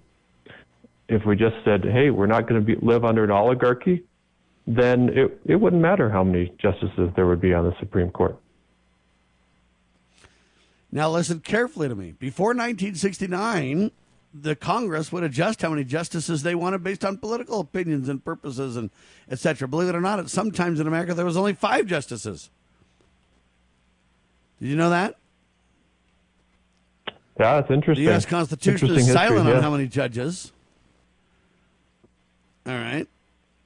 Now I find that interesting. Mm-hmm. Yeah. Believe it or not, the Congress, but, uh, not that, the Constitution, decides how many Supreme Court justices there are. So this is nothing new, is your point. And here is the, in my opinion, quintessential point. They can make it 13 if they want to. We can nullify if we want to. The separation of powers still is in uh, play, regardless of what they do. So they've done this for political purposes forever. This is nothing new, people. So I'm not for necessarily increasing the number of Supreme Court justices. I'm not for packing the courts at all. And so I hope that the Senate rejects it. Nevertheless, even if they do, I believe Eldon's point is absolutely the focus point. So what? We can nullify. You guys get out of control and hey, we're not going to tolerate it. Believe it or not, when George Washington signed the act into law, created the Supreme Court justices, he set the Supreme Court justices at the number six. Did you know that? Why wow. six, you say? Oh, well, because. Supreme Court justices back in those days were also appointed to sit on federal circuit courts, in which there were 13 in 1789, one for each state. Each circuit court would be presided over by three judges one district court judge from the state, and two Supreme Court justices the justices had to spend almost the entire year traveling, by the way, back in those days. So that's kind of interesting as well. The traveling hmm. conditions at that time obviously were horrendous, so it was pretty much a brutal job back in the day. But the, to limit the geographical area that the justices had to travel, the Judiciary Act of 1789 divided the circuit courts into three different regions Eastern, Middle, and Southern. So anyway, they had six Supreme Court justices, two to preside in each of the three regions. Um, I find that stuff fascinating because we get all caught up in this like we're going to riot. Let them make the number 13. Let them make the number 5. Let them make it 6. Let them keep it at 9. Let them make it 7. What we need to focus on is the checks and balances. And if they get out of control, we need to nullify now. And so I really think we need to take the column here uh, about this and, and not get all up in arms and get all crazy like, oh my gosh, nine is just the number that everybody's been for. Well, it's been pretty stable since 1789. But no one quibbled even at the time that e, uh, six was an even number, which created the possibility that you could have three split decisions because in each three regions you would have two justices and if the same case became before each region, you could literally have three split decisions. They never even thought about it because all the judges were Federalists and they didn't foresee great disagreement, said Marcus. Plus, you didn't have all six justices appearing at the Supreme Court at the same time because of travel reasons. Very interesting, different dynamic than we see today, sir. Yeah, very different. Uh, you know, nowadays we're we're basically arguing over well, how many oligarchs should we have ruling over us as a people? Well, how about none? How about we, you know, there's a revolutionary idea. How about no oligarchs and we just obey the Constitution? But uh, that that's why it's such a controversy. Anytime someone's nominated for the Supreme Court, what is your position on Roe v. Wade? What is your position on blah blah blah? Well, it shouldn't really matter because if they make some bonehead decision, uh, the the states can come back and say, you know what, uh, that's your opinion, and uh, we're we're just not going to enforce that. But end of story. You But, know, I uh, personally would support it- an idea of reducing the number of Supreme Court uh, picks, and, and because I, in my opinion, the Supreme Court, the uh, the judiciary branch was meant to be the weakest branch of the three, if you will. Uh, and uh, so I would personally support reducing the number of justices, letting them have less power, not more. The more power, the greater their number, the more political it becomes, the greater manipulations they can create, and wreaking havoc on the people for political purposes. I'd reduce them down to five if it were me.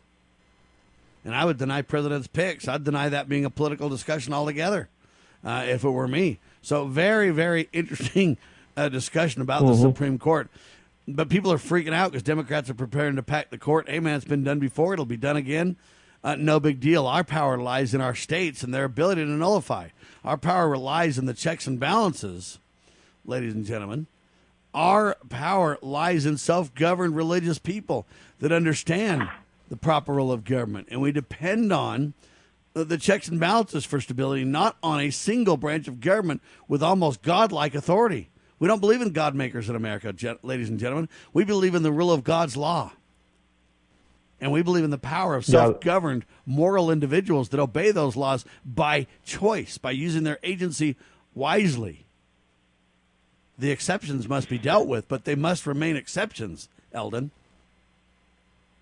Yeah, that's right. You know, one great example of nullification in history is uh, the nullification of the Fugitive Slave Act by the state of Wisconsin, the, Supreme Court, even of Wisconsin. They um, they had a, a fellow that uh, helped violate the uh, Fugitive Slave Act, refused to uh, deliver a fellow that was accused of being a runaway slave back to his uh, uh, alleged owner and uh, this is his name was Joshua Glover.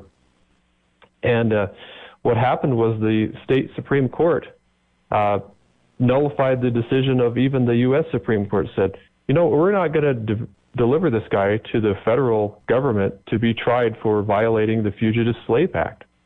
We're not. Uh, it also illustrates the fact, of course, that nullification had nothing to do with supporting slavery. Uh, it was used uh, in the exact opposite way. But uh, we can certainly use nullification to enforce the Constitution and. Um, In other words, and, uh, back in the day, it was used to make men free, sir. Let's be clear. Yes, it was. It was. And I would submit, justly so. Yeah, yeah, it's uh, it's something that, uh, uh, of course, intended to be used to enforce the U.S. Constitution, uh, uh, uphold our rights as individuals, as a free people. Uh, it's not something to say, okay, we're just going to pick and choose what laws we're going to obey and what not. Um, it should be honoring our oath under the Constitution. And, and state legislators, sheriffs, a lot of people can uh, play a part in that. The governors, uh, they should. They should stand up to this tyranny. Well, it's important to know that a fully informed jury is on the same lines, where the idea is to say, hey, we need to judge the law and the justness of that law, as well as we need to judge the case before us. And if the case before us doesn't support a just law, we need to jettison the injustice of the law as much as we need to deal with the case uh, before us. And this fully informed understanding uh, relates to how the Supreme Court justices should behave. They're there. People think they're there for life. They're there upon good behavior for life. And if they abuse their judicial power and become activists on the bench and try to make law or interpret or manipulate law in, in, in unjust ways, they need to be jettisoned and impeached and removed from office as well. And the founding fathers back in the day didn't have any qualms about that either, sir. Anyway, thanks That's for being right. alongside with They're- the ride, Eldon. We'll have you back soon, my friend. All right. Thank you so much. Hope you have a wonderful day. There he goes, Eldon. Stahl, doing a phenomenal job. JBS.org, thenewamerican.com. Incredible organizations doing phenomenal work. Liberty Roundtable Live aims to bring all the good people doing all the wonderful things in America to your attention. That's who we are. That's what we do. LibertyRoundtable.com, LovingLiberty.net. Spread the word, donate, share the truth. We, the people, can restore America. This nation shall endure. God save the Republic of the United States of America.